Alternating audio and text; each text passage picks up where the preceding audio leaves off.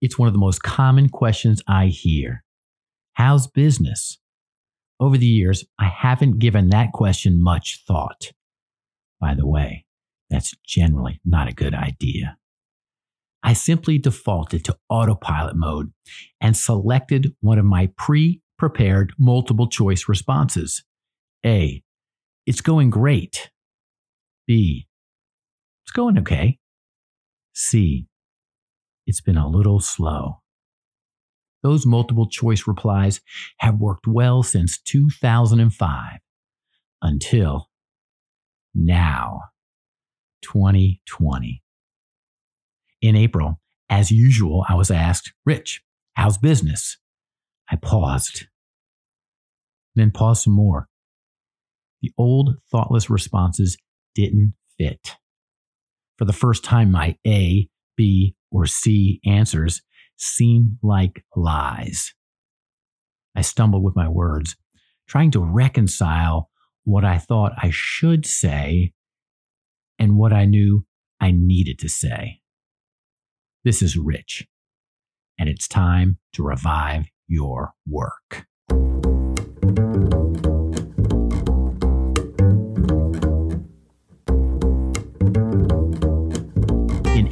2020, 90% of our business disappeared.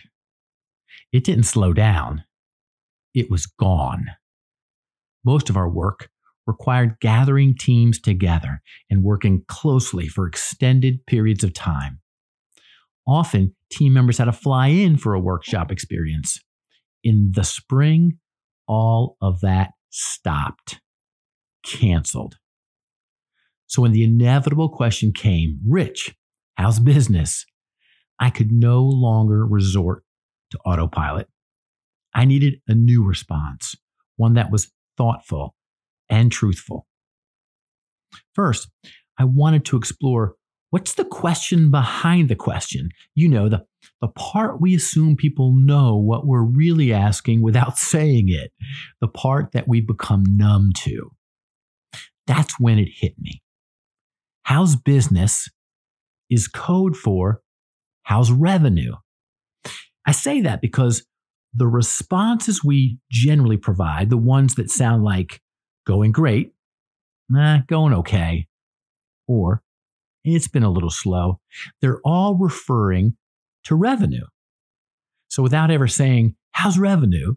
We just had a brief conversation about it. And that's weird. So, since I couldn't prevent people from asking the question, I figured it was time to start answering it with more insight and honesty.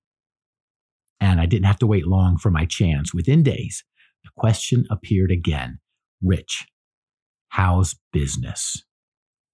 So, here's what happened. We talked openly about what that question had meant in the past behind the camouflage we're really saying and responding to how's revenue? And I went ahead and answered that question, telling them we're way off and why that was and how our entire industry had been impacted.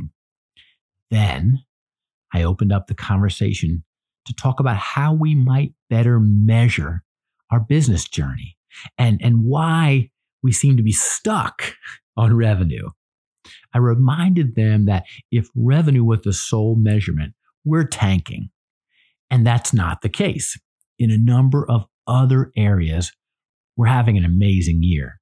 For example, we've been working on our culture. We deepened and strengthened our team relationships, and we're better at utilizing our unique strengths. After years of saying not yet, when people ask, do you have a podcast? We can now say yes. And this is our 21st episode. We've researched and built an in house virtual studio. And after 20 years in the professional development industry, we delivered our first very cool virtual workshop. And now offer them as an option to all our clients. So when you add all that up, it equals to a productive and exciting year. Reflecting back on that conversation and the others that followed, here's what I found. it feels really good to speak the truth. We need to challenge age old questions and responses that don't provide much value. Previously, this whole exchange was a lot like passing someone in the store and parroting, How's it going? Great. Nothing really was said or gained.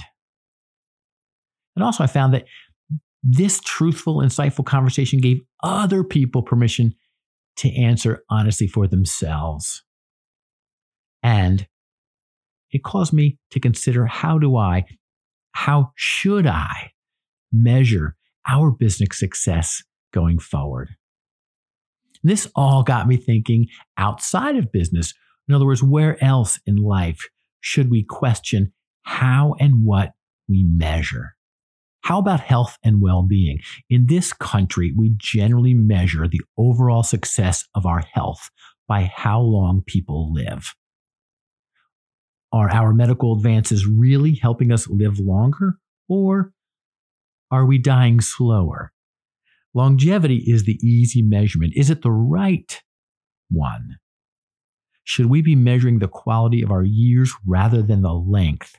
Are people active? Are they learning, engaged in meaningful relationships? How might we measure those outcomes more effectively? How about marriage? Do we measure the success or failure of marriage simply by the rising or falling of the divorce rate? So let me be clear I am not pro divorce. I am wondering if there's more to measure than just staying together. Is it important that couples have a vibrant, healthy, and thriving relationship? Right? Are we helping each other become better people? Are we learning how to work through conflict, create resolutions, yield to a bigger purpose than just our own wants and desires? I'm grateful that this pandemic has caused me to reconsider how to best measure and communicate the success of our business. Where else in our business and personal lives can we find new and better ways to measure what success really looks like? Perhaps Albert Einstein said it best not everything that can be counted counts, and not everything that counts can be counted.